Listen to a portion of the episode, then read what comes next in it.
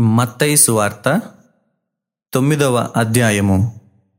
తరువాత ఆయన దోణి ఎక్కి సముద్రము దాటి తన పట్టణంలో ప్రవేశింపగా ఇదిగో జనులు పక్షవాయువుతో మంచము పట్టి ఉన్న యొక్కని ఆయన యొద్దకు తీసుకొని వచ్చిరి. యేసు వారి విశ్వాసము చూచి కుమారుడా ధైర్యముగా ఉండుము నీ పాపములు క్షమింపబడి ఉన్నవని పక్షవాయువు గలవానితో చెప్పెను. ఇదిగో శాస్త్రులలో కొందరు ఇతడు దేవదూషణ చేయుచున్నాడని తమలో తాము అనుకొనగా యేసు వారి తలంపులు గ్రహించి మీరెందుకు మీ హృదయములలో దురాలోచనలు చేయుచున్నారు? నీ పాపములు క్షమింపబడి ఉన్నవని చెప్పుట సులభమా? లేచి నడువుమని చెప్పుట సులభమా? అయినను పాపములు క్షమించుటకు భూమి మీద మనుష్య కుమారునికి అధికారము కలదని మీరు తెలుసుకొనవలెను అని చెప్పి ఆయన పక్షవాయువు గలవాని చూచి నీవు లేచి నీ మంచమెత్తికొని నీ ఇంటికి పొమ్మని చెప్పగా వాడు లేచి తన ఇంటికి వెళ్ళెను. జనులు అది చూచి భయపడి మనుషులకిట్టి అధికారమిచ్చిన దేవుని మహిమపరచిరి. యేసు అక్కడ నుండి వెళ్ళుచు సుంకపు మెట్టునొద్ద కూర్చుండియున్న మత్తయి అను ఒక మనుషుని చూచి నన్ను వెంబడించుమని అతనితో చెప్పగా అతడు లేచి ఆయనను వెంబడించెను. ఇంటిలో భోజనమునకు యేసు కూర్చుండి ఉండగా ఇదిగో సుంకరులను పాపులను అనేకులు వచ్చి ఆయన యొద్దను ఆయన శిష్యుల యొద్దను కూర్చుండిరి. పరిసయులు అది చూచి మీ బోధకుడు సుంకరులతోనూ పాపులతోనూ కలిసి ఎందుకు భోజనము చేయుచున్నాడని ఆయన శిష్యులను అడిగిరి. ఆయన ఆ మాట విని రోగులకే గాని ఆరోగ్యము గలవారికి వైద్యుడక్కరలేదు గదా? అయితే నేను పాపులను పిలువ వచ్చి తిని గాని నీతిమంతులను పిలువ రాలేదు. గనుక కనికరమునే కోరుచున్నాను. గాని బలిని కోరను అను వాక్య భావమేమిటో మీరు వెళ్ళి నేర్చుకొనుడని చెప్పెను. అప్పుడు యోహాను శిష్యులు ఆయన యొద్దకు వచ్చి పరిసయులును మేమును తరచుగా ఉపవాసము చేయుచున్నాము గాని నీ శిష్యులు ఉపవాసము చేయరు. దీనికి హేతువేమని ఆయనను అడుగగా యేసు పెండ్లి కుమారుడు తమతో కూడా నుండు కాలమున పెండ్లి ఇంటివారు దుఃఖపడగలరా? పెండ్లి కుమారుడు వారి యొద్ద నుండి కొనిపోబడు దినములు వచ్చును. అప్పుడు వారు ఉపవాసము చేతురు. ఎవడునూ పాత బట్టకు క్రొత్త బట్ట మాసిక వేయడు. వేసిన ఎడల ఆ మాసిక బట్టను వెలితిపరచును చినుగు మరి ఎక్కువగును. మరియు పాత తిత్తులలో క్రొత్త ద్రాక్ష రసము పోయరు. పోసిన ఎడల తిత్తులు పిగిలి ద్రాక్ష రసము కారిపోవును తిత్తులు పాడగును.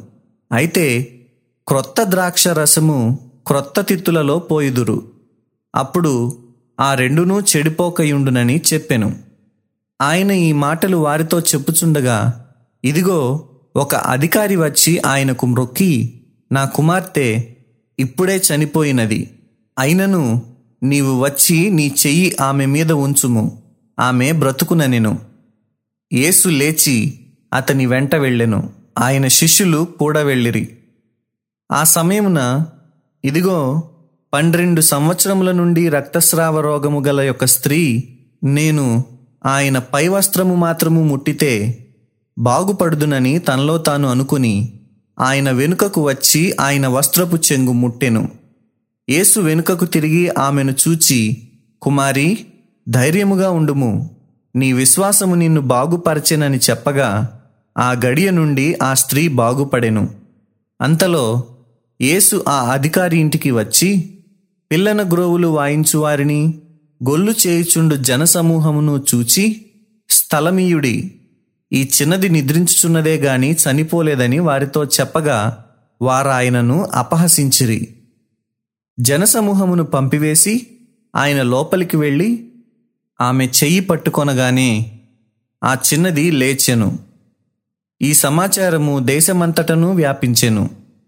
యేసు అక్కడి నుండి వెళ్ళుచుండగా ఇద్దరు గ్రుడ్డివారు ఆయన వెంట వచ్చి దావీదు కుమారుడా మమ్మను కనికరించుమని కేకలు వేసిరి. ఆయన ఇంట ప్రవేశించిన తరువాత ఆ గ్రుడ్డివారు ఆయన యొద్దకు వచ్చిరి. యేసు నేను ఇది చేయగలనని మీరు నమ్ముచున్నారా అని వారిని అడుగగా వారు నమ్ముచున్నాము ప్రభువా అని ఆయనతో చెప్పిరి. అప్పుడు ఆయన వారి కన్నులు ముట్టి మీ నమ్మిక చొప్పున మీకు కలుగునుగాక అని చెప్పినంతలో వారి కన్నులు తెరవబడెను. అప్పుడు యేసు ఇది ఎవరికినీ తెలియకుండా చూచుకొనుడని వారికి ఖండితముగా ఆజ్ఞాపించెను. అయినను వారు వెళ్ళి ఆ దేశమంతటా ఆయన కీర్తి ప్రచురము చేసిరి. యేసును ఆయన శిష్యులను వెళ్ళుచుండగా కొందరు దయ్యము పట్టిన యొక్క మూగవాణ్ణి ఆయన యుద్ధకు తీసుకుని వచ్చిరి. దయ్యము వెళ్ళగొట్టబడిన తరువాత ఆ మూగవాడు మాట్లాడగా జనసమూహములు ఆశ్చర్యపడి ఇస్రాయేలులో ఈలాగు ఎన్నడూనూ కనబడలేదని చెప్పుకొనిరి.